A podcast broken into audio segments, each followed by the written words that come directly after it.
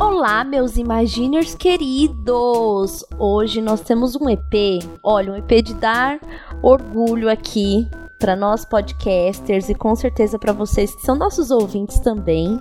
Sim. Que é um EP que, em primeiro lugar, né, amiga? Em primeiro lugar, este EP ele é patrocinado com o nosso queridinho Next, que é o banco digital que vocês já ouviram falar dele com a gente desde 2018, é parceiraço aqui do Imagina, né? E na semana passada a gente teve o quê? Dia da Mulher e, no, e o Next fez várias conversas sobre as conquistadoras. Eu participei, participei lá no Clubhouse, foi assim um movimento e a gente pôde ouvir muitas histórias inspiradoras.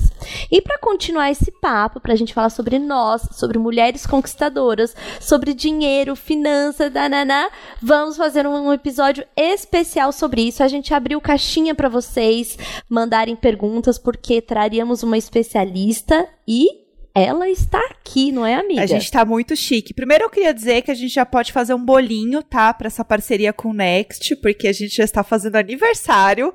É, e eu acho que a melhor coisa para todo criador de conteúdo não é fazer é, uma parceria, né, uma vez. É ter uma parceria contínua. Eu acho que essa é a coisa mais legal e a coisa mais rica mesmo, que a gente poder construir algo ao longo do tempo, ao longo dos anos. Então, a gente continuar com essa parceria com o Next pra gente é uma coisa muito importante é, e muito realmente um marco, assim, né? Acho que tem tudo a ver muito com o que a gente vai falar hoje que é falar sobre dinheiro, é falar sobre as nossas conquistas, o nosso trabalho. Então eu tô bem animada com esse papo e com a nossa convidada, porque vocês já ouviram a gente falando aqui, palestrando, né, sobre as nossas vivências, mas agora a gente tem uma pessoa muito legal para conversar com a gente, que é a Saraí Molina. Seja bem-vinda. Olá, meninas. Ê, Saraí! Satisfação para estar com vocês aqui. Saraí, você vir aqui pra gente que é uma satisfação, porque uma coisa que o adulto gosta é ouvir de especialista o que fazer com dinheiro, sabe? Então, assim, a gente tá muito feliz que você tá aqui. Gente, a Saraí é educadora financeira da Agro Investimentos, que é a casa de investimentos do Next. Se você já tem o aplicativo do Next, você sabe que é muito fácil investir por lá. Quem cuida desses investimentos é a Ágora. Uhum. E a Saraí vai aqui conversar com a gente, falar sobre essa trajetória do dinheiro na nossa vida e também fazer aquilo que o Imagineiro adora, né? A diquinha, resolver pequenos problemas, né? Coisas da caixinha que vocês mandarem. Então, vamos começar, Saraí. A gente quer ouvir de você. Agora você está aqui no arquivo confidencial do Imagina. E a gente quer conhecer você e conhecer sua história com as finanças aí neste mercado. Ah, isso eu adoro falar, né? Porque todo mundo gosta de falar de dinheiro, né? Então você se sente importante, né? Falar em dinheiro. Nossa. Mas assim. Pra gente que é mulher, então, né? Tem todo um. Tem todo um. Uma coisa de ser uma mulher aí do mercado, dos investimentos e do dinheiro. Isso é muito inspirador. É verdade, é verdade. né, gente? É, olha só, a, na infância, né, é, eu sempre ouvia falar falta de dinheiro. eu não falava, eu não ouvia como ter, eu falava como falta dinheiro aqui em casa. Mas assim, eu acho que é, foi por aí mesmo, né? Esse conceito das famílias é, serem é, no passado, vou dizer aqui no meu caso, né? É uma família humilde e ela começou justamente com a minha mãe. A minha mãe lá cuidava de todo, fazia N trabalhos, é, fazia costura, à noite ela estudava. Só para falar um pouquinho para vocês, eu não sou do Brasil, tá? Eu vim do Chile e justamente numa época que tinha ditadura militar em 1976 para o Brasil. E meus pais não falavam Nossa! português. Você tem noção o que, que é Meu Deus! Pois é. Que quer ter uma, uma família que está indo por, para um país que não fala o idioma. E foi isso, né? Então a, a nossa, a minha raiz mesmo é Brasil, São Paulo. Eu sou, eu não me considero nem um pouquinho chilena, me considero brasileira, até pelo meu lindo sotaque paulistano, né? Que a gente fala aqui, Sim, né? Você é bem Eu ia comentar paulistano, isso também, esse sotaque. Tô, tô me reconhecendo aí nesse sotaque. Pois bem, e aí quando a gente falava sobre dinheiro, meus pais, imagina, vindo de um outro país, de trem, ó, de trem, vindo do Chile para o Brasil. Uma... Meu Deus, eu nem sabia que era possível vir do Chile para o Também. Brasil de trem. Era, antigamente era, chamava-se o trem da morte, porque você passava, Saraí. Pelo amor de Deus. você passava pela Bolívia e aí você olhava, tinha tudo quanto é gente e animais. Animais também viajavam no trem. Meu Deus. É verdade. Pois é, essa foi a minha pequena infância, né? Minha origem, e por isso que eu sempre falei pra vocês, ah, falta dinheiro. E eu, quando era pequena, falava assim pra minha mãe: eu vou trabalhar na Serra Pelada. Minha mãe, pra quê? Pra ganhar muito dinheiro. Olha! na época. Na época, quando era criança, se via muito isso na televisão, né? E começou assim, esse, esse projeto de, de criança de que serra pelada para ganhar dinheiro. Então, é, essa é a minha infância, tá? Agora, eu era também uma pessoa que já começava a entender de moedas, né? Então, eu era um ratinho de moedas na casa do, da minha mãe e do meu pai. Como é que era isso? Eu vasculhava todos os armários, os guarda-roupas, as gavetas, as roupas e pegava todas as moedinhas e ficava fazendo um cofrinho. Gente! né? Olha, você começou realmente cedo. Gente, eu adorei. Era. Chocada. cofrinha. Com oito anos de idade, eu já estava fazendo o meu cofrinho. E, pois bem, comecei cedo mesmo. Eu lembro que eu, falava, eu ficava assim, imitando que eu era uma pessoa que trabalhava num banco, dava moedinha pra minha boneca, pro meu gato. Você tinha que ver. Eu Meu fazia- Deus! Eu fazia bolsa de valores na minha cabeça. Que bonitinho, Saraí. E você vê como é importante, né, na infância ter já ter essa como a gente adulto é somente a criança que fez bastante aniversário, né? Pois é. E olha, com isso, o que, que eu queria? Já eu queria economizar minhas moedas para comprar biscoito. Ah, Era o meu propósito. O meu propósito de vida era economizar moedas para chegar no mercado e comprar o meu biscoito. E se queria fazer uma criança feliz, era trazer um chocolate para mim. Então, todas as noites eu falava, mãe, você tem chocolate? E ela falava, não, mas eu tenho moeda, você quer? Ah, lógico! Você, já devia, você reparou, né? A moeda e o chocolate ela tinham o mesmo valor e peso e medidas para mim, né? Então, desde pequena. E aí começou minha relação com oito anos de idade, dessa forma. Eu tenho várias memórias engraçadas com relação a isso. né? eu sempre comento que eu olhava meu pai comprando pão na padaria e ele dava uma nota, uma nota só para pagar o pão. E depois, eu, imagine vocês, né? Pequenininha, você olhando para cima, olhando aquela mãozona do seu pai passando pela sua cabeça com aquela nota de dinheiro e vinha uma outra mão dando troco para ele, com trocentas moedas e notas, né? E eu falava, pai, você tá rico, você ganhou mais dinheiro, você só deu um. justíssimo, muito certa. né? Eu via só uma nota na sua mão, agora tá com várias. No... Muito Pensa, bom. né, coitada, não tinha Muito nem bom. noção. Eu quero saber, eu que- eu quero saber da Saraí adolescente, quando ela entendeu que aquela nota que voltava o picado não era é, o pai ficando rico, era o dinheiro indo embora. É, que era menor, né? Não, aí eu comecei a entender muito mais aí as contas da minha casa. Minha mãe, sabiamente, ela começou a colocar assim para mim: você precisa saber quanto que custa é, para você estudar, quanto vale a sua escola, seus materiais. Então, ela sempre fazia com que eu entendesse esse, essa questão do valor do dinheiro e relação ao objeto que eu estava adquirindo por aquele dinheiro. E com 15 anos de idade, eu decidi é, falar, eu vou pagar a minha mensalidade da minha escola, vou, criar, vou gritar a minha independência com 15 anos. Né? Ô, amor. Aí eu procurei, É, vou procurar meu, eu vou procurar uma, uma atividade autônoma, eu vou ser uma empresária. E olha, vai vendo os sonhos, né? Vou fazer ovo de Páscoa, vou fazer panetone. Vai, vendia, viu, gente? Fazer ovo de Páscoa, panetone em casa com 15 aninhos. Vou procurar... Economista e empreendedora. Uhum. É, vai vendo a cabecinha. É, mas por quê? Aí que tá a razão, o objetivo para aquele dinheiro.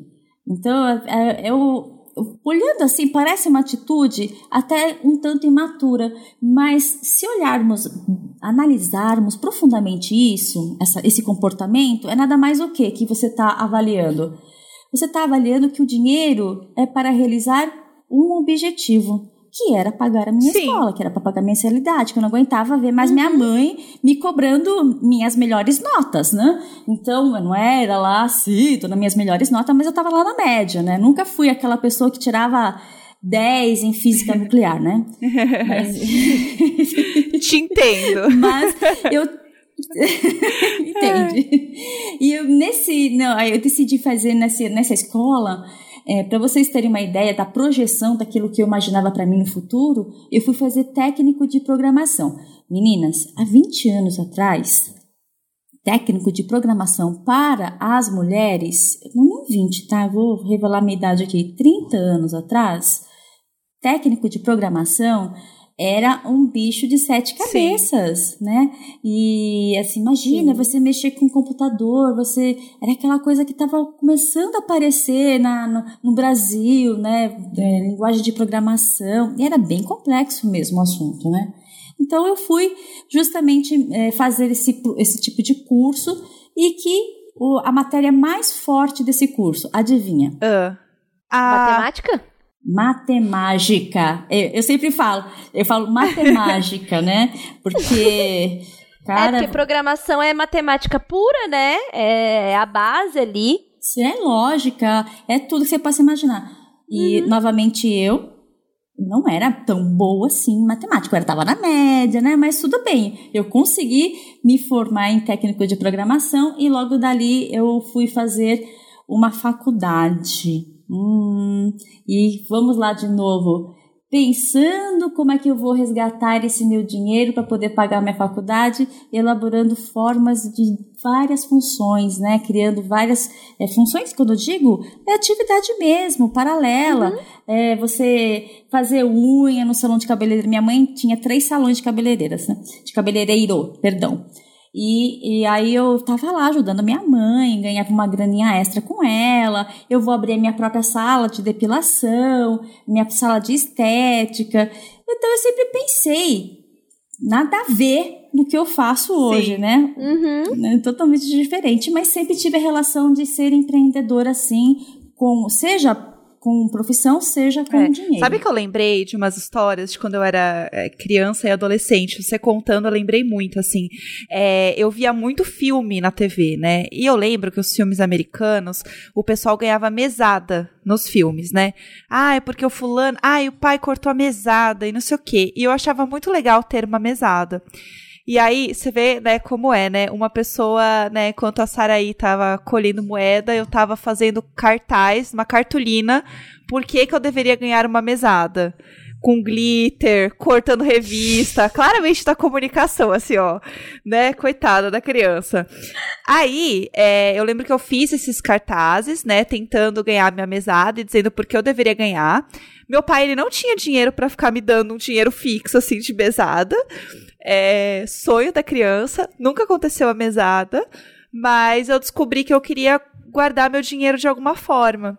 E aí a minha avó, ela me ensinou a fazer faixinha de cabelo, tiarinha e tal. E ela fazia várias faixinhas para mim e eu fazia junto com ela e a gente vendia no meu colégio. E eu vendia pro pessoal da minha classe.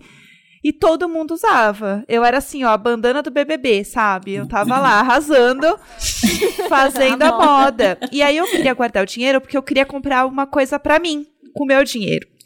E eu lembro que quando eu guardei, eu fiquei assim, tá, mas o que, que eu quero comprar com esse dinheiro? E aí eu lembro que eu comprei uma camiseta dos Flintstones. Enorme, muito grande, assim. Foi assim, um surto. Mas eu lembro que eu amava aquela camiseta e eu demorei muitos anos, inclusive, pra me desfazer dela, entender que ela não dava mais pra usar, porque eu tinha um apego emocional muito grande com ela, porque foi a primeira coisa que eu comprei. E a minha avó, ela, além dela fazer, né, as faixinhas e tal, minha avó sempre foi uma mulher que tinha salão de beleza, ela teve uma loja de roupa. Então ela sempre foi essa pessoa que estava à frente do negócio dela. E eu acho que isso me inspirou muito, assim. E eu sempre tive essa vontade. Então, eu estarei falando disso, assim, desse momento. É... E, e, no fim das contas, não foi nenhuma coisa de, de ver quem estava me falando sobre dinheiro diretamente, mas era sobre ver outras mulheres da minha família e me inspirar nelas. E isso fazer com que eu queira chegar em alguns lugares, né, e ter vontades e tudo mais. Não sei, gente, entrei nesse nesse pensamento aqui, entendeu? Que mexe muito com a gente. Mas você não é eu a nem... única. Sabe por quê, gente? A gente olha para as mulheres lá para 30 anos atrás e a gente vê elas de, fa de fato fazendo várias funções, né? E mas é, as funções que você percebe, elas lidavam com o dinheiro e com uhum. a família. Então era, era você via esse pilar, né, da mulher sendo a, a principal figura que que tá ensinando arrimo, teu filho. né? O, é. o arrimo de casa mesmo ali. Eu, eu, também tenho eu tenho essa percepção também. Eu quando tinha 15 para 16 anos no ensino médio, e aí eu tinha um namorado que repetiu de ano. E aí os pais dele falam que é o Leônidas, famoso já aqui no programa, de tanto que eu conto das histórias dele. E aí, se ele, se ele, ele tinha repetido o terceiro ano, eu tava no primeiro. E ele queria, né, já que ele tinha repetido, ele queria fazer novamente no mesmo horário que eu, só que a gente estudava à tarde. Os pais dele falaram: "Não, você vai fazer à noite porque agora você vai trabalhar. Se você quiser ficar à tarde, você vai ter que arranjar um jeito de ganhar seu dinheiro. E aí eu e ele, lá na 25, comprava um monte de bugiganga que as meninas do colégio adoravam e vendia. A gente vendia adesivo, bijuteria. Aí teve uma época que ele começou a fazer trufa para vender na porta da escola, vendia tudo assim. E a gente começou ali a, tipo, levantar o dinheiro pra, tipo, ele poder ficar na escola comigo, assim, né? Escola uhum. pública e tal. E eu também, eu fui animadora de festa aos 15 anos. Foi meu primeiro trabalho aí, que foi sendo assininho em várias festas. e eu também olhava uma criança. E, e, eu também tive isso da, de ter a mulher que era rimo da casa, que foi a minha avó que me criou. Uhum. Minha avó foi costureira a vida inteira me ensinou a bordar, teve barraca na feira de artesanato e a gente ia para lá.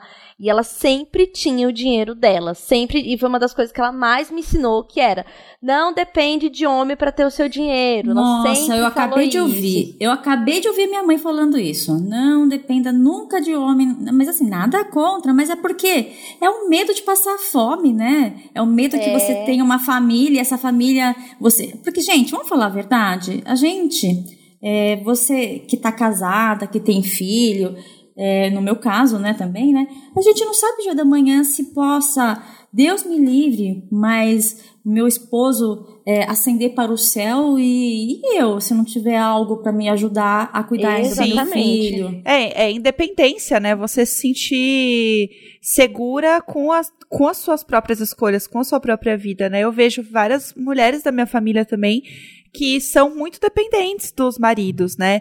Que se acontecer alguma coisa, realmente eu não, não sei o que, que vai ser delas, assim, né? E são pessoas próximas, são pessoas que eu amo e eu vejo alguns lugares que eu falo assim: eu não quero entrar nisso aqui. Isso aqui, para mim, eu não acho que vai ser legal pra minha vida, sabe? E isso vai até em outros âmbitos, assim. Questão de viajar, de me sentir segura para viajar sozinha. Eu tô num processo de tirar carta aí, que foi interrompido por conta da pandemia, mas estou tentando, que para mim é muito importante essa independência mesmo, né? Financeira, né? Da gente ter essa independência de ir e vir, né? Como mulher, assim. É, e é, isso é uma frase que a gente já falou aqui, que só está livre quem pode ir embora. Então, é, ter dinheiro é uma liberdade para uma mulher, né? Que às vezes está num relacionamento. Se ela é dependente desse homem, né? Ela não é livre.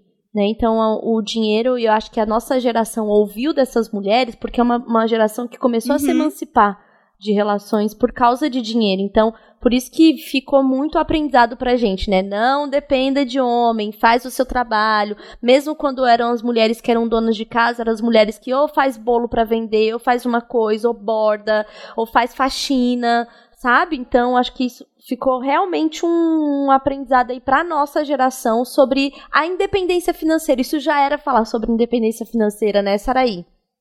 Isso mesmo, porque é, a gente, é engraçado, porque hoje a gente vê até mesmo nas reportagens, é, as mulheres aí, elas estão ocupando cargos dentro das empresas e os maridos estão indo ajudá-las criando filhos, ficando em casa, cuidando aí do, da cria, né, administrando o lar. Isso é, é verdade, eu já vi reportagens sobre esse assunto. Então, é, os valores que a gente achava que era só para o mundo feminino, não, é, não tem mais uhum. isso, né? Então, não uhum. tem uma questão já generalizada, porque você é uma mulher e não pode estar envolvida com dinheiro, né? Então, eu acho que, no caso aqui, quando a gente tem essa base familiar, já com um exemplo ainda maduro das mulheres da nossa família, obviamente que a vida adulta passa a ser algo direcionado ou copiado, né? A gente acaba copiando a, aquele exemplo que nós é. tínhamos, né? porque a gente uhum, admira. Exatamente. Até. Saraí, agora só voltando. Agora só voltando rapidamente da Saraí adolescente, da Saraí que foi fazer faculdade, eu quero saber sobre você e a Ágora Investimentos e como se encontram com o Next nessa jornada. Ah, bom, eu comecei quando saí da faculdade, porque eu vou contar, mas esse trecho que vai ser muito bacana, para vocês verem como é que eu entrei nesse mercado financeiro. Primeira faculdade que eu fiz, biologia. Nossa, o quê? Olha, eu esperava eu tudo menos biologia. E eu sou bióloga? Tudo a ver com o Você, você se viram, né? formou né? Em biologia? Me formei em biologia. Menina! E, não. Aí, o que, que você vai com esse diploma? Dar aula? Do quê? Uhum. Biologia, química, física e matemática. Biologia. Matemática de novo na minha vida, né? Ah, quem se forma em biologia também dá essas, essas aulas. Isso mesmo. Pois bem, aí você vai fazer um teste vocacional ainda adolescente para saber para onde você vai, né, ter um direcionamento. Também dava exatas para mim o tempo todo.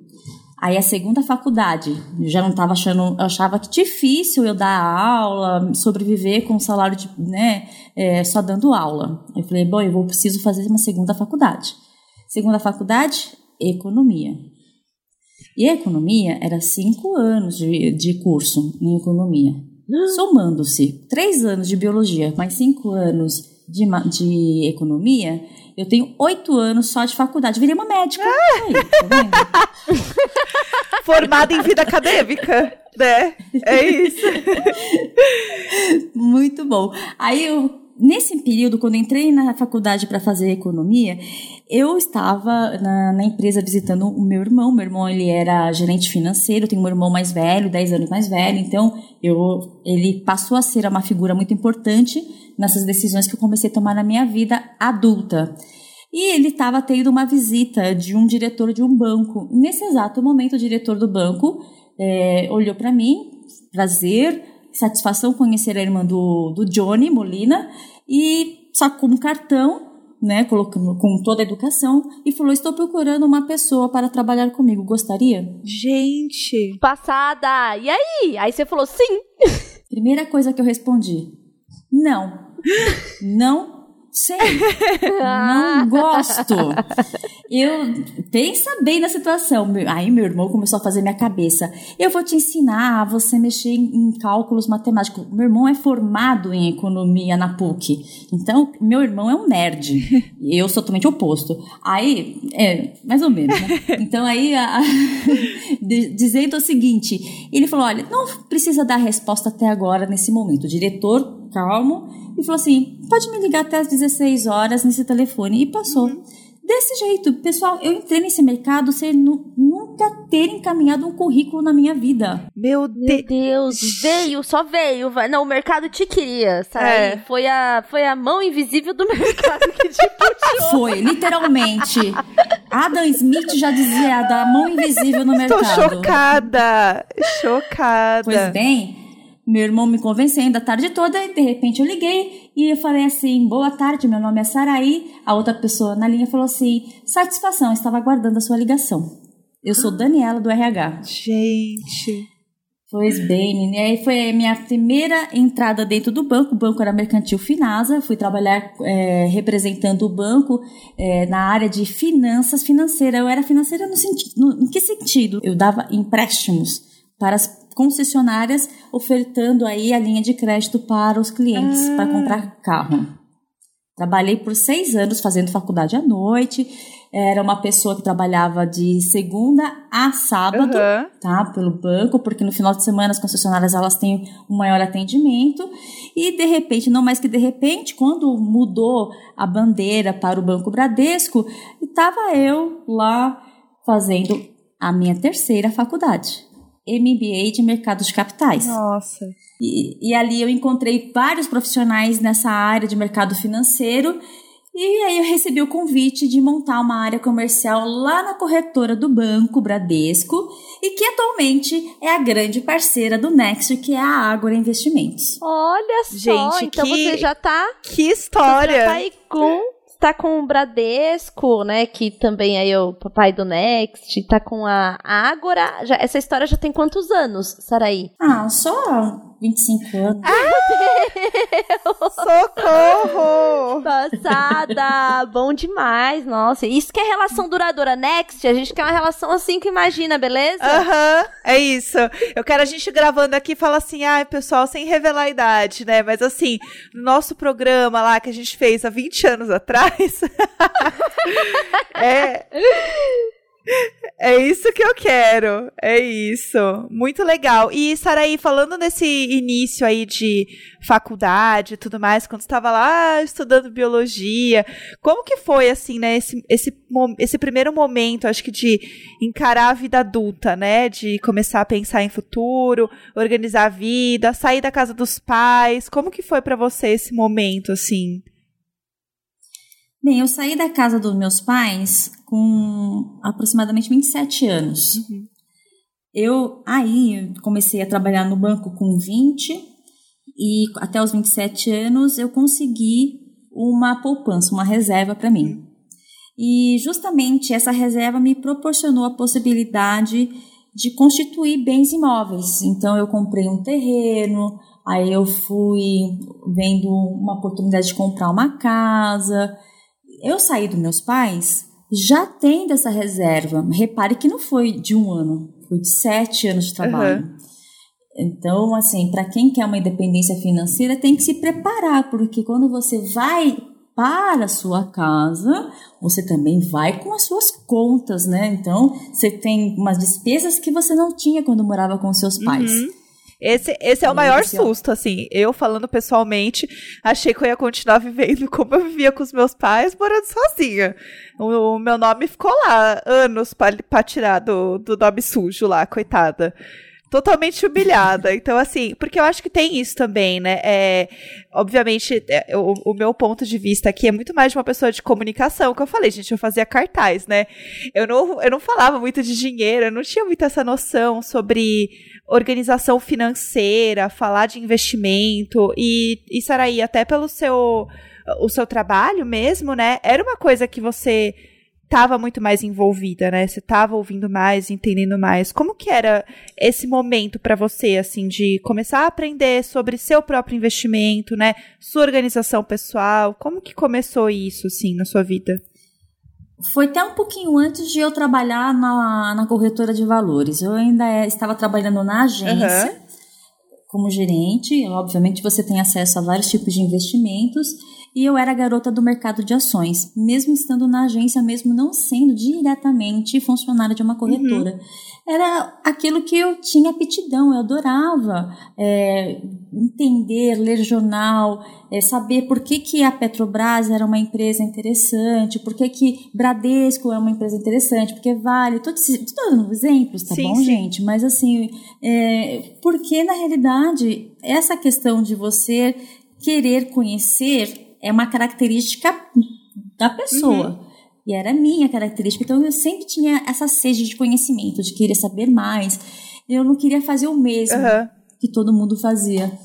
Então eu justamente fui para desde pequena, desde a adolescência que eu falei para vocês, ó, eu comecei a fazer técnica de processamento de dados porque não era o mesmo para ninguém naquela época, uhum. né?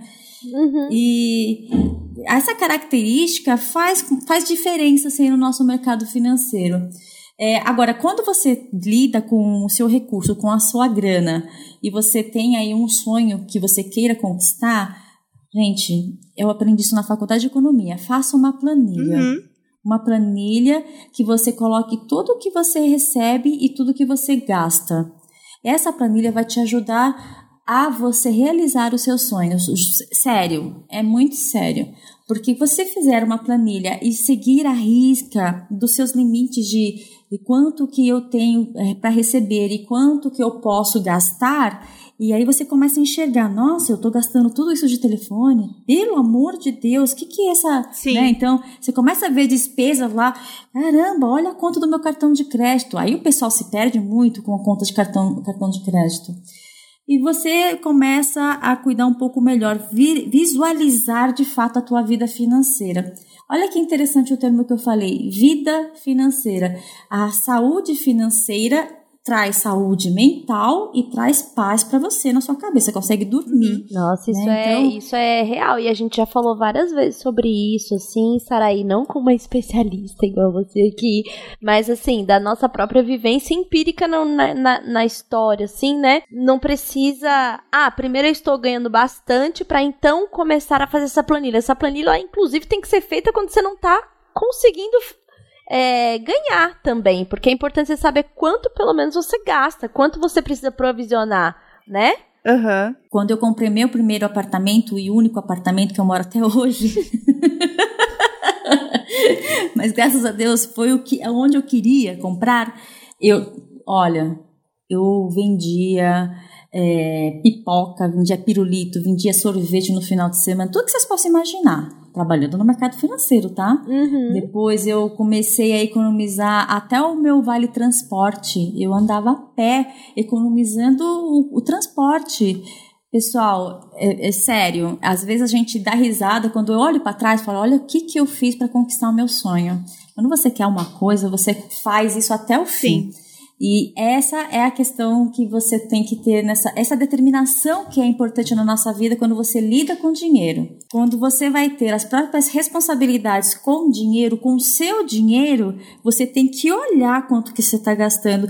Eu digo isso porque tem gente que tem medo de olhar para cartão de crédito, a fatura do cartão de crédito. Nossa, eu já passei, eu já passei por isso tanto. Abrir a conta, medo de abrir a conta. conta. Nossa, já passei muito por isso. Eu acho que quanto mais a gente olha a conta, entra para para olhar. E é por isso que eu acho que a, o ponto da planilha é tão legal mesmo, porque a gente acaba deixando passar né? E quantas vezes na minha vida eu já fui olhar a conta no fim do mês só para saber o quanto eu tinha para continuar vivendo no fim do mês. Se eu só tivesse me organizado direito desde o início, eu não precisaria eh, chegar num ponto de ficar com medo de abrir a conta e tendo que me virar nos 30 ali no fim do mês para poder me manter, sendo que eu só fui uma pessoa muito mal organizada no início do mês, sabe? Isso acho que é uma coisa muito comum, né? Você, você vê muito sobre isso, assim, quando você, enfim, é, fala muito sobre educação financeira nesse sentido, assim, com as pessoas? Sim, principalmente agora que eu estou fazendo, finalizando um mestrado de educação financeira. Nossa! Saraí, você é minha inspiração acadêmica, entenda, entenda. Mulher do céu, pelo amor de Deus. Numa universidade lá em Flórida, faço tudo online e ela tem presencial aqui também na Avenida Paulista.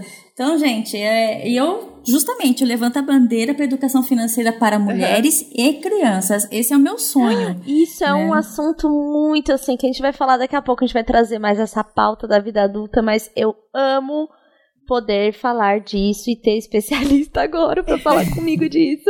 A importância da gente começar a educação financeira de pequenininho, né? Para você ver, você hoje né, uma super educadora financeira, estudou pra caramba e tal, e a sua memória vem desde lá pequenininha, contando moedinha, vendo o pai comprar, ouvindo a mãe. Então, como é importante a gente criar na educação essa base também da educação financeira, né? Mas enfim, teve um dado muito interessante que o Next falou com a gente, que ainda existem é, o número de mulheres bancarizadas ainda é muito melhor do que o de homens, né? É porque assim, é, tem alguns dados que as mulheres não têm tanta conta corrente como o homem, tá? É, ela obviamente aumentou o número de conta corrente, não tô, não tô discordando. Mas se eu fizer uma comparação com quantidade, quantidade de contas né, de mulheres e de homens, vai ter mais de homens. Por quê?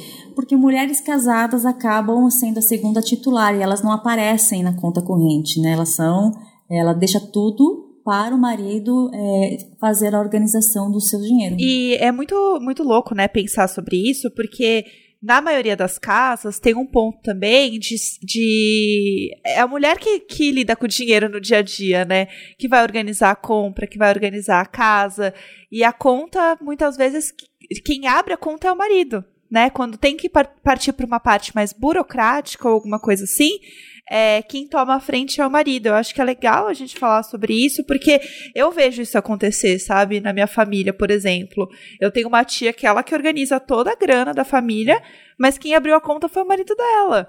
E quem lida com isso todos os dias não é ele, é ela, sabe? O dinheiro, ela tem que, tem que ser administrado por toda a família. Uhum. Aí começa a questão dos pequenininhos, tá? Uhum. Por quê? Uhum. Olha como é que você vai ensinando o seu filho.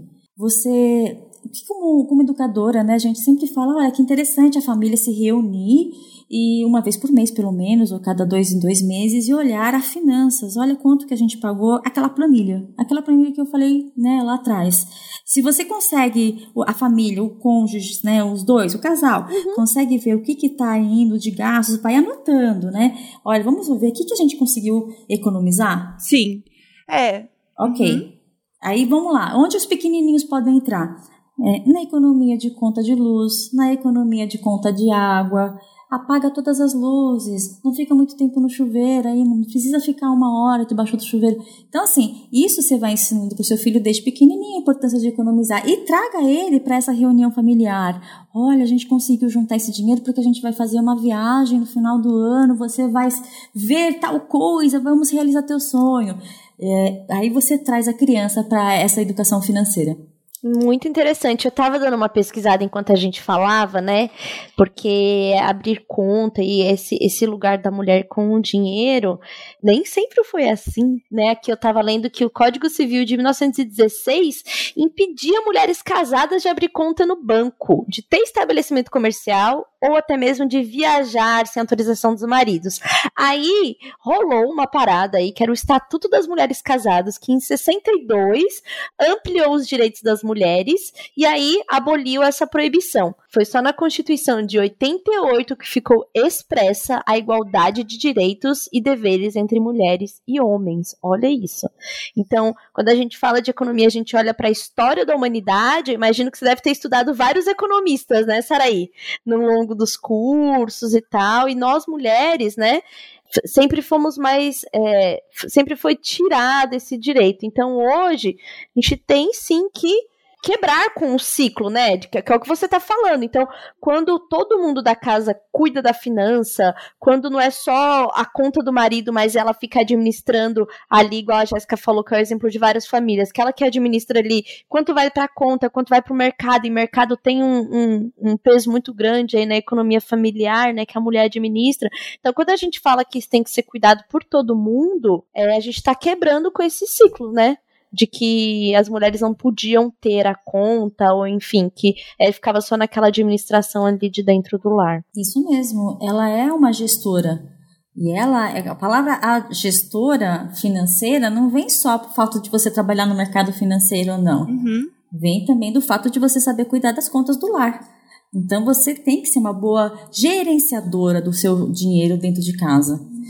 É, agora, eu não sei com relação as mulheres que procuram trabalhar nesse mercado financeiro, né? Exatamente, elas abrem mão de muitas coisas no aspecto assim de competição, de conhecimento. Então, assim, mercado financeiro, ele é um mercado que ainda só tem 10% do, vamos dizer assim, da população feminina em, trabalhando né, nesse mercado.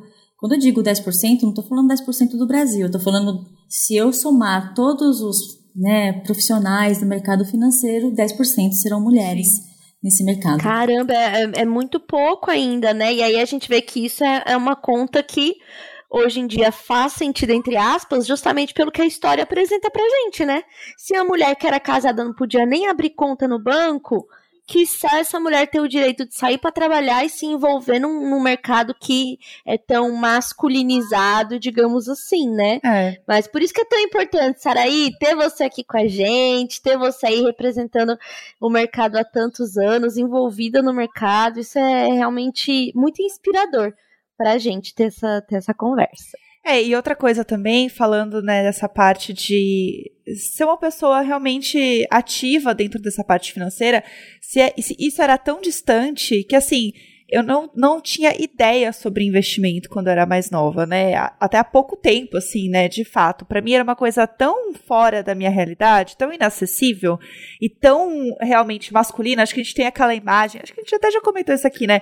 Aquela imagem que a gente vê muito na TV e tudo mais, que é a bolsa de valores com um monte de homens pendurados no telefone, gritando de um lado pro outro. para mim, investir minimamente meu dinheiro ou pensar no meu dinheiro não era uma realidade. para mim era aquilo ali, entendeu? Um monte de, de cara gritando no telefone. para mim era isso, assim. Então, quando eu comecei a entender mais e, e ver amigas minhas que investem, né, que tem essa visão financeira, eu vi que era muito mais é, possível e muito menos um bicho de sete cabeças, assim, sabe? Acho que quando você começa a conversar sobre, pesquisar conteúdo sobre isso, começa a entender. E aí, até falando de Next, aqui o próprio aplicativo, que é super fácil de mexer é, e muito fácil de você organizar a sua grana ali dentro, isso já vai te dando uma, uma tranquilidade de, de realmente ter uma segurança dentro do seu dinheiro, de saber que você consegue, você pode organizar a tua vida financeira, sabe? E aí são várias coisinhas que eu senti que foram fazendo essa diferença para mim. É, eu e a Tulinha, a gente sempre fala muito sobre investimento, né? Sobre dinheiro, né, amiga? Uhum. É, uhum. E como que a gente consegue, tipo, organizar nossa vida para assim, não, putz, eu quero muito comprar um AP. Não, eu quero me organizar para ter filho, quero guardar grana. Então, essas visões de mundo que vão mudando, né, na nossa vida ao longo dos anos e as nossas prioridades e ver que dá para fazer, sabe? E ver que é possível a gente organizar a nossa grana. Acho que isso é muito legal, né? É, e a gente, como criadoras de conteúdo, e como vários amigos também que são freelancers e tal, a gente não tem mais o salário. A gente não sabe mais a quantidade exata de dinheiro que vai ter no mês. A gente tem é, os projetos. Então, pode ter um mês que tem três projetos e pode ter um mês que não vai ter nada. E aí, quando eu queria dar espaço aí na vida para produzir conteúdo, eu tive que me organizar nesse sentido. Que foi aí que eu comecei a ver sobre investimento, sobre reserva de emergência, é, a importância de é, ter o dinheiro da educação do Valentim. Porque assim se tem uma coisa que eu vou fazer por agora, pelos próximos 13 anos, pelo menos, é pagar uma escola. Sim. Né? E aí eu comecei a, a, a pensar e, e, e, me organizar e buscar conteúdo na internet, assim. Eu já, tava, já tinha mais mulheres falando. Quando eu comecei de verdade a ver sobre isso, foi quando foi há seis anos, quando eu queria guardar o dinheiro corretamente ali, ver como eu ia fazer com o dinheiro do parto pra, do Valentim.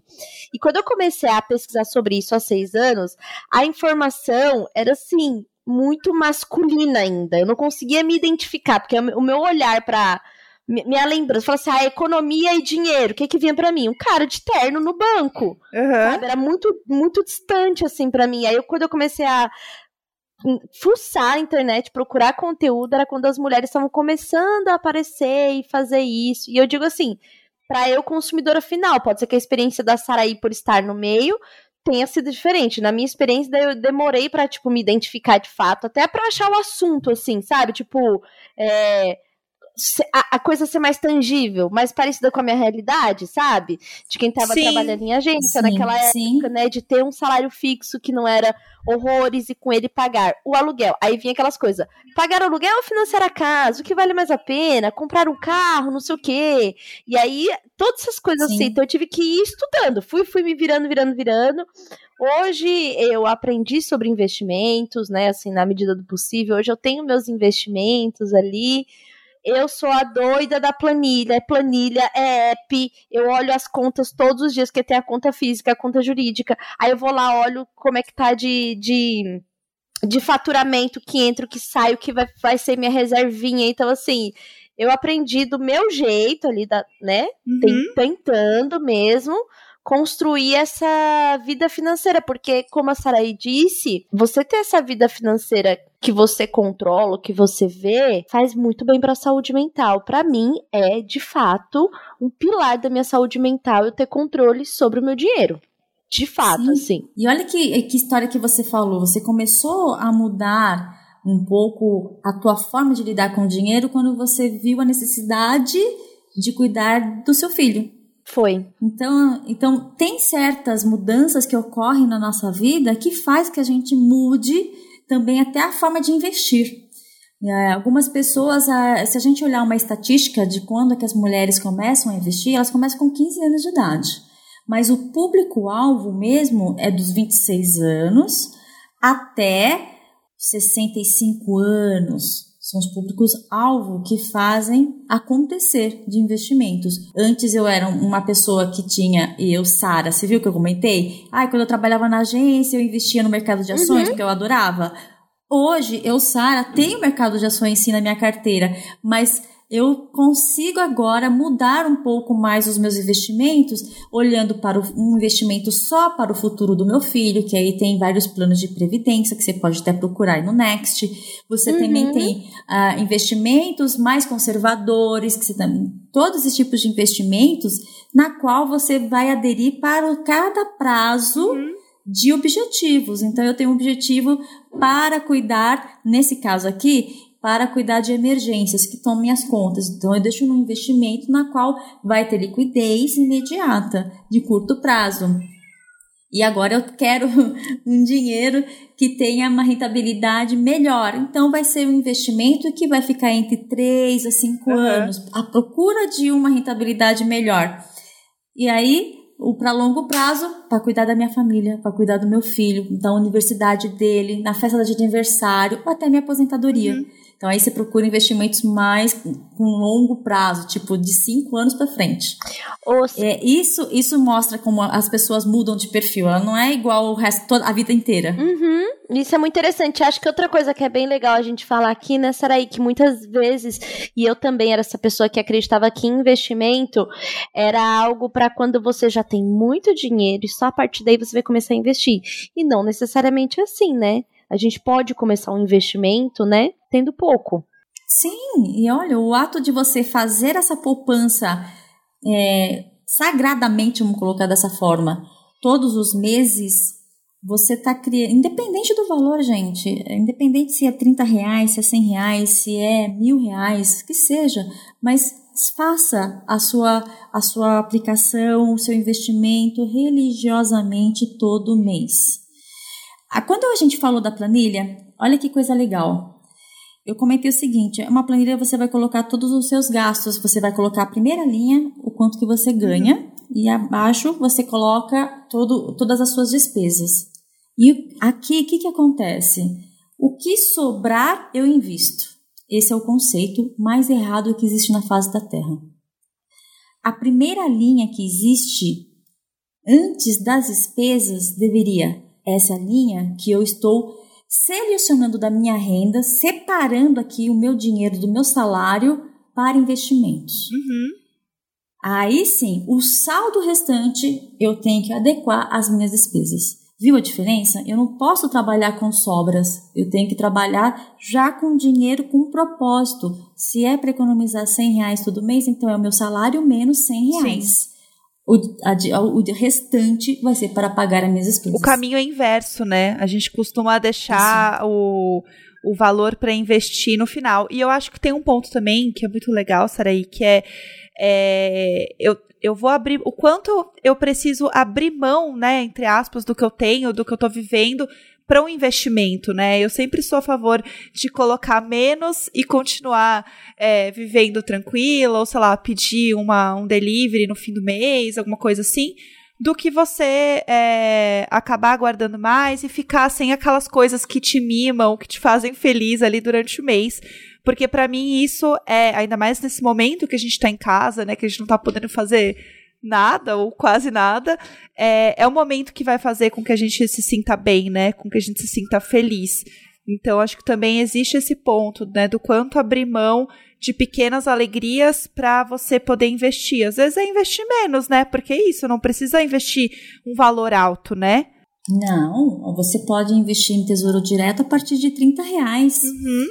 Repare, né? Então, vai comprar, pode comprar uma ação todo mês. Uma ação pode estar custando de 20 a até 100 reais, depende da empresa, mas eu estou dando exemplos de que são valores Sim. pequenos que você pode estar fazendo a sua poupança. Olha que eu falo, a poupança, gente, não é o ato de você investir na caderneta de poupança, não é isso. É a poupança de você poupar o seu recurso, Sim. né, para você. Vocês aí é, acham que ainda assim, a mulher investindo hoje, para vocês aí que estão falando, vocês meninas, né? É uma pergunta que eu até gostaria de fazer mesmo para vocês. Vocês acham que é, é difícil é, as mulheres terem, entrarem melhor, maior quantidade nesse mercado de investimentos, no teu ponto de vista? Eu acho que é assim, porque eu vejo que até eu, com informação, internet, querendo e buscando, demorei para tomar assim a atitude de, de falar assim, não, esse dinheiro aqui eu vou colocar, por exemplo, no tesouro direto, sabe assim?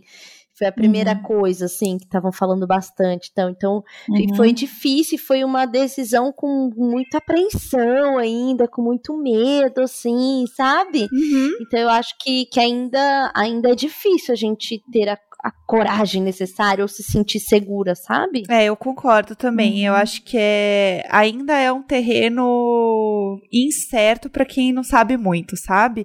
Tipo, para mim uhum. o grande o grande ponto e para mim a grande questão é começar um diálogo sobre isso.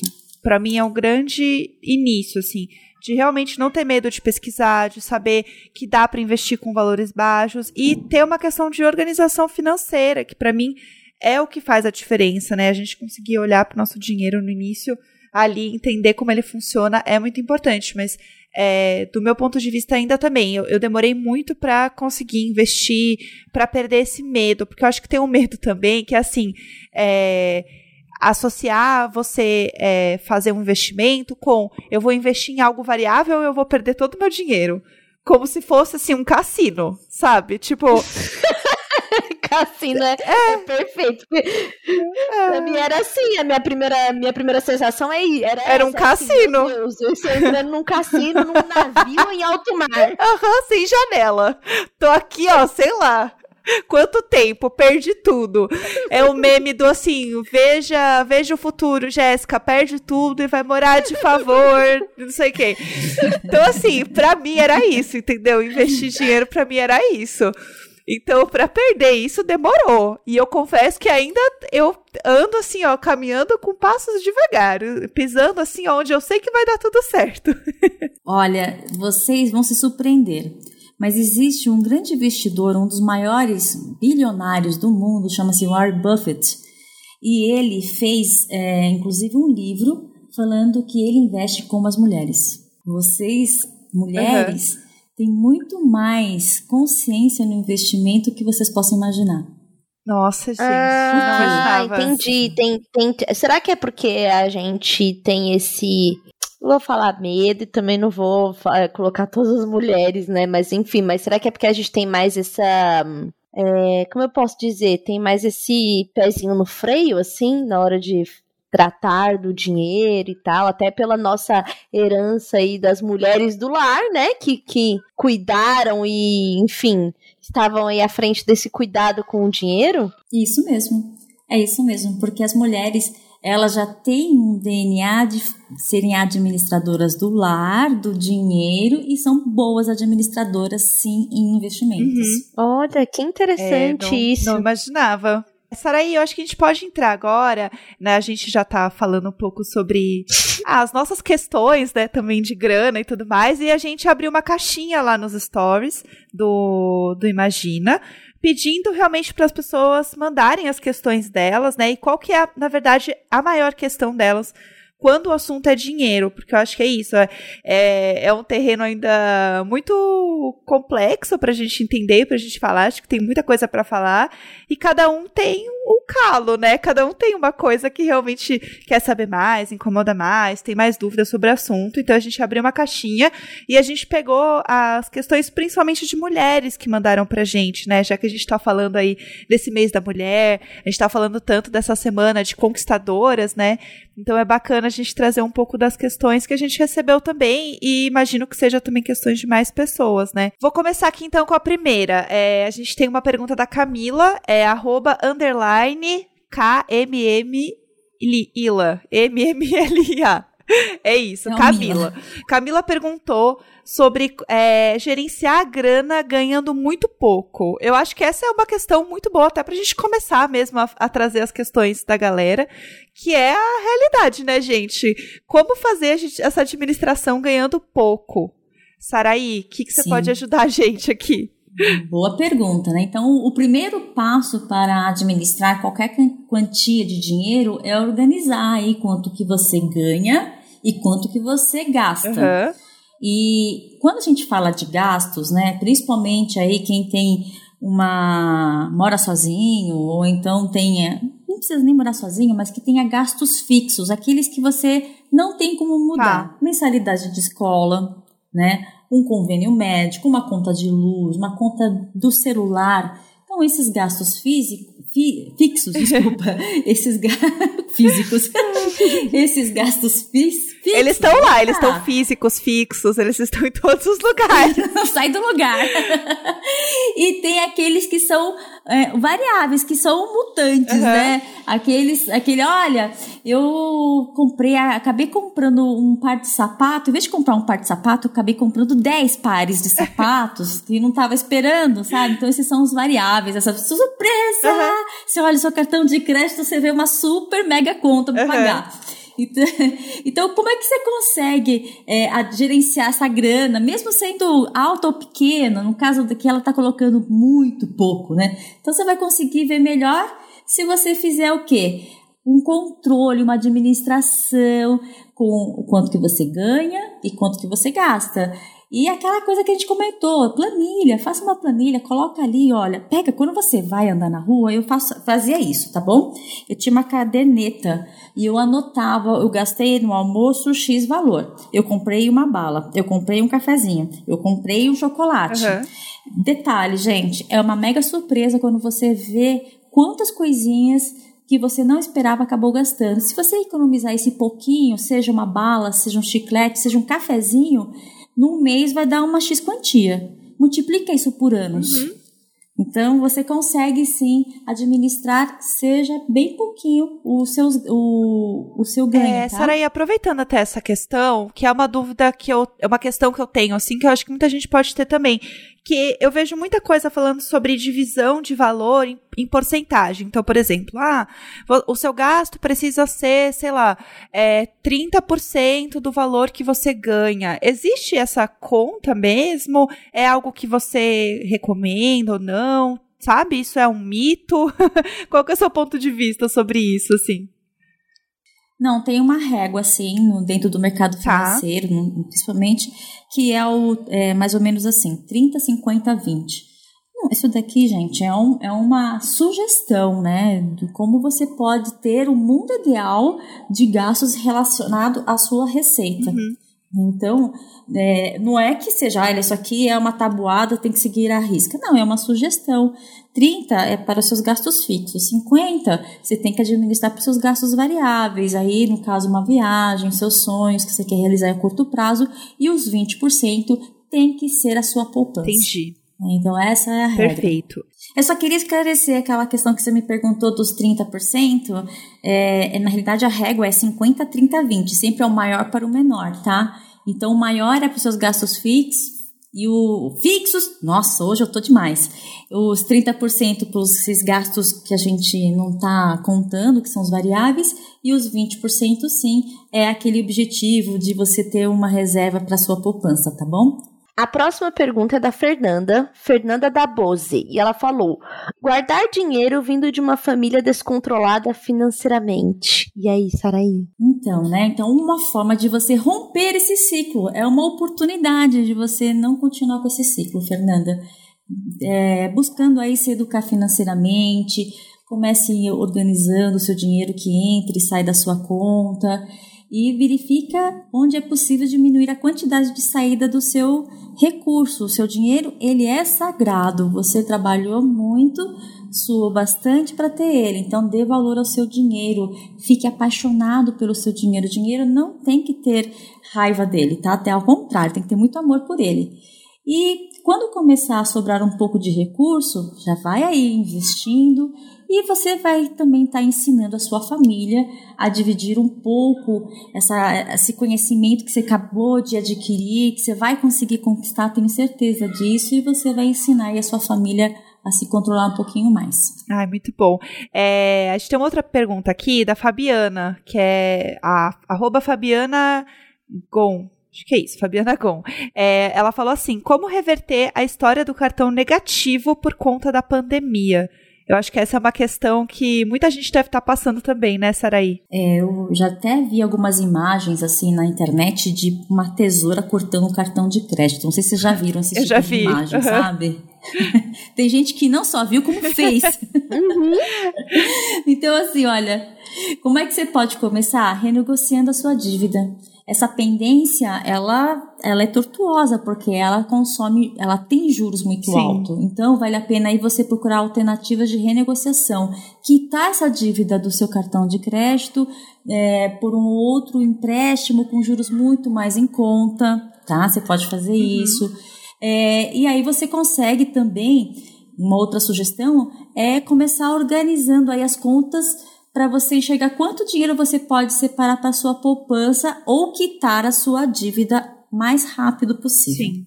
Próxima pergunta é da Tuane, arroba Tuane Fortunato. Saber quanto guardar por mês e como me segurar para não gastar mais do que o necessário. Muito bom, Tuane. Não existe um número mágico de quantos reais é ideal para se guardar, não, tá? Mas é legal você se perguntar, né? Para que que eu quero guardar? Por que eu não posso gastar? Para que, que eu quero economizar? Você vai criar objetivos. Então, o ideal é sempre ter em mão, a, sua mão, uma, um, um din-din para sua emergência, porque a gente nunca sabe o dia da manhã, né? Pode quebrar um carro, você pode precisar comprar um remédio de uma maneira inesperada. E quanto que é essa reserva que você precisa guardar? Três vezes o seu salário. Isso que é uma reserva de emergência, tá? E você pode ver que é, que realmente é necessário para consumir também, né? Então, joga de lado aquele lado consumista que existe em todos nós, que é eu eu ando e eu quero ver, eu quero desejo uma calça da John John que custa 600 reais. E aí eu faço aquela pergunta: eu preciso ou eu quero? Porque se a resposta for eu quero, então é o seu lado consumista que está falando aí. Uhum. Cuidado. Ai, gatilho. Não, e assim, Ai, em época Deus. de pandemia, pandemia tem isso que a gente fica ali comprando coisa pela internet e tal, e meio que se perde, assim. Eu já tive meu momento ali no começo da pandemia de Nossa. meio que querer me agradar e tal. E agora eu tô muito mais controlada, assim, papo de, de terapia mesmo, né? Que a gente tem que entender que é isso, ó. Todas as perguntas que vieram até agora se relacionam muito com questões muito pessoais da vida das, da vida mesmo. Então a gente não pode colocar o dinheiro numa janelinha ali, numa caixinha à parte da vida. A gente tem que entender, né? O processo de cuidar do dinheiro, de guardar e tal, e tantas coisas é muito sobre nossa vida, né? Então acho que é bem interessante, assim, se autorregular nesse lugar, sabe? É, e a gente tem uma pergunta aqui também que acho que acrescenta muito no que a gente tá falando, que é da Fernanda, o arroba dela é arroba nanda.godinho. Ela falou que ela junta dinheiro, mas ela não sabe onde investir e guardar. Eu acho que tem, né? Beleza, a gente vai guardar o dinheiro, mas assim, é, onde investir, onde guardar, Saraí? Ajuda a gente aqui. Claro, ó, muito legal. Ela já tá se preocupando aí, já tá juntando dinheiro, ela já deu o primeiro passo, Sim. né? Então, a gente vai entender o seguinte: qual que é a sua relação com o seu dinheiro? Eu tenho uma relação que eu quero ganhar rapidamente, eu tenho uma relação que eu não suporto imaginar esse dinheiro diminuindo, que é o risco. Então a gente precisa ter uma ajuda. E onde que eu consigo saber, né, qual é o meu perfil em relação aos investimentos? No aplicativo do Next. Lá tem lá uma, uma, um aplicativo que te ajuda a saber qual é o seu perfil de investidor. E é muito ligado, sim, à sua personalidade, seus objetivos, cada um tem lá o seu perfil. Agora a gente tem que respeitar. Então é legal aí você saber é, qual é o seu. Analisar o objetivo né, do seu dinheiro. E aí você vai lá realizar seus sonhos, seja para comprar uma casa, um carro, uma festa de aniversário, uma festa de arromba quando acabar essa pandemia, né? Ah, essa eu tô guardando, viu? Essa sim, ó, se, se, Deus quiser, eu não vou conseguir guardar tanto dinheiro porque vai acabar logo. Então vai ser só uma coisinha assim, é. assim, um petit comitê, tá? Vai ser assim bem pequenininho. É um petit comitê de 50 pessoas. É Mas aí. aí só concluído então a nossa amiga Fernanda, né? Primeiro saber então qual que é a sua personalidade frente aos seus investimentos, né? E ver qual que é o seu objetivo com relação, qual que é o seu sonho para ter esses esse investimentos, né? O que você quer realizar. E depois você pode escolher os investimentos que temos aqui na Ágora conforme o seu perfil de investidor. Temos aqui a última pergunta e ela já vai também encerrar aqui esse papo que tá sendo bom demais, que a gente tá gravando há horas aqui, por mim eu ficaria a tarde inteira aqui com a Saraí, que é da Aldrin, arroba Aldrin, underline Caroline. Como começar a investir do zero? Essa é uma ótima pergunta, né? Do zero. Ótima, ótima pergunta. É, primeira coisa, nem que seja um real. Aldrin, separe. Separe para guardar. Às vezes a gente tem várias brincadeiras de como separar um real, viu, gente? É, se você fez uma, vamos dar um exemplo, uma promessa e está falhando com aquela promessa, você tem que pagar. Coloca um real na caixinha lá. Por que, que eu estou falando isso? É uma forma de você separar seu dinheiro. Você tem que colocar, é, além de objetivos, metas. Você sabe qual a diferença entre metas e objetivos, meninas? Porque assim, a gente está falando o tempo todo aqui sobre realizar sonhos, né? Os sonhos são os objetivos, mas para alcançar esse sonho, você tem sempre supervisionar em curtos prazos, que a gente chama de metas, né? Vai fazendo uma separação pequena, bem pouquinha mesmo, do seu dinheiro, mesmo sendo do zero, você sabe qual que é o seu perfil de investidor? Ah, lá no aplicativo do Next a gente ajuda você a saber disso para começar a montar aí uma cestinha de investimentos. E você pode iniciar até a partir de 30 reais no Tesouro Direto. Temos investimento na corretora Ágora com fundos de investimento começando com um real. Vou repetir, com um real você pode investir em fundos de investimentos então, assim, é muito importante você dar esse primeiro passo com um pouquinho, e aí você vai conseguir conquistar um baita de um sonho aí lá que você deseja. Sabe uma coisa que eu ia falar? Eu, eu comecei, eu uso muito Pinterest, né? Eu adoro Pinterest, eu acho uma rede muito legal. É, eu fico lá salvando um monte de coisa, eu adoro fazer comida, né? Então eu fico lá salvando um monte de receita. E aí eu descobri que existe uma parte do Pinterest de desafios financeiros. Então é assim, ah, como guardar, sei lá, é, mil reais em três meses. E daí são desafios, tipo assim, ah, dia 15 do mês, guardar 30 reais. Dia 20 do mês, guardar 5 reais. É sempre muito, tipo, diferente os valores. E assim, eu não, eu não consegui cumprir, tá? Já falando, já escolhi uns, não consegui cumprir, mas eu achei muito legal é, ter uma tabelinha de desafios, assim, para começar. Porque é um pouco sobre você é ter uma, entre aspas, uma companhia ou algum tipo de estímulo para te ajudar a organizar esse dinheiro e guardar isso de alguma forma. E eu achei descobrir todo um mundo ali no Pinterest que eu não imaginava, é, de várias imagens e vários textos e várias coisas falando sobre isso. E eu vi, assim, coisas de gringas também fazendo, sabe? É, assim, meu sonho, né, a gente guardar dólares todo mês, mas assim, não tá rolando. é, mas eu achei muito massa essa ideia. E eu acho que isso pode ser um negócio legal, às vezes até para fazer entre amigos, sabe? Tipo, os amigos se ajudarem, se organizarem, tipo, para guardar pequenas quantidades no mês, assim, fazer esses desafios, é, para começar a ter consciência do dinheiro, né? E consciência de guardar, de economizar, de mexer nessas caixinhas, mesmo que imaginárias, né, Saraí? Sim, e você sabe que tudo isso que você está me comentando são comportamentos. Uhum. A primeira coisa que a pessoa tem que mudar na cabeça dela é o, qual é o, a minha ligação com o dinheiro, como é que eu me comporto com o dinheiro. Uhum. Aí tem gente que são mediatistas, eu quero, eu pego meu dinheiro hoje e já gasto tudo. É, vai ser difícil essa pessoa ter algum recurso para investir, Sim. né? Ou até mesmo para ter emergência, se ela continua com esse tipo de comportamento. Então tem que ter, tem que ter mudanças de hábito, sim. É, uma outra exemplo, assim, desculpa se você me permitir, mas um exemplo bem é, didático que a gente faz aqui com relação a compras, né? Então, por exemplo, você vai no supermercado, faça uma lista. Sim. Né, daquilo que você quer comprar. Não vai com fome, tá? Porque se você for no mercado com fome, você vai comprar tudo aquilo que você quer comer naquela hora e você não vai comprar só um item. Uhum. É, e, e siga a risca aquela lista que você está comprando. Não fique inventando moda. Ah, eu preciso disso porque na semana que vem. Não, não faça isso. Siga a risca a tua lista que você está precisando nessa semana. E eu estou dando a sugestão de comprar por semana, porque quando a gente faz aquela compra gigante por mês, pode reparar, coisas que perdem a validade, você esqueceu que estava no, no seu armário, você perde produtos de alimento. Então é, é legal a gente começar a, com pequenos passos. E são simples, você reparou? Sim. São, são coisas Sim. pequenas mesmo, né?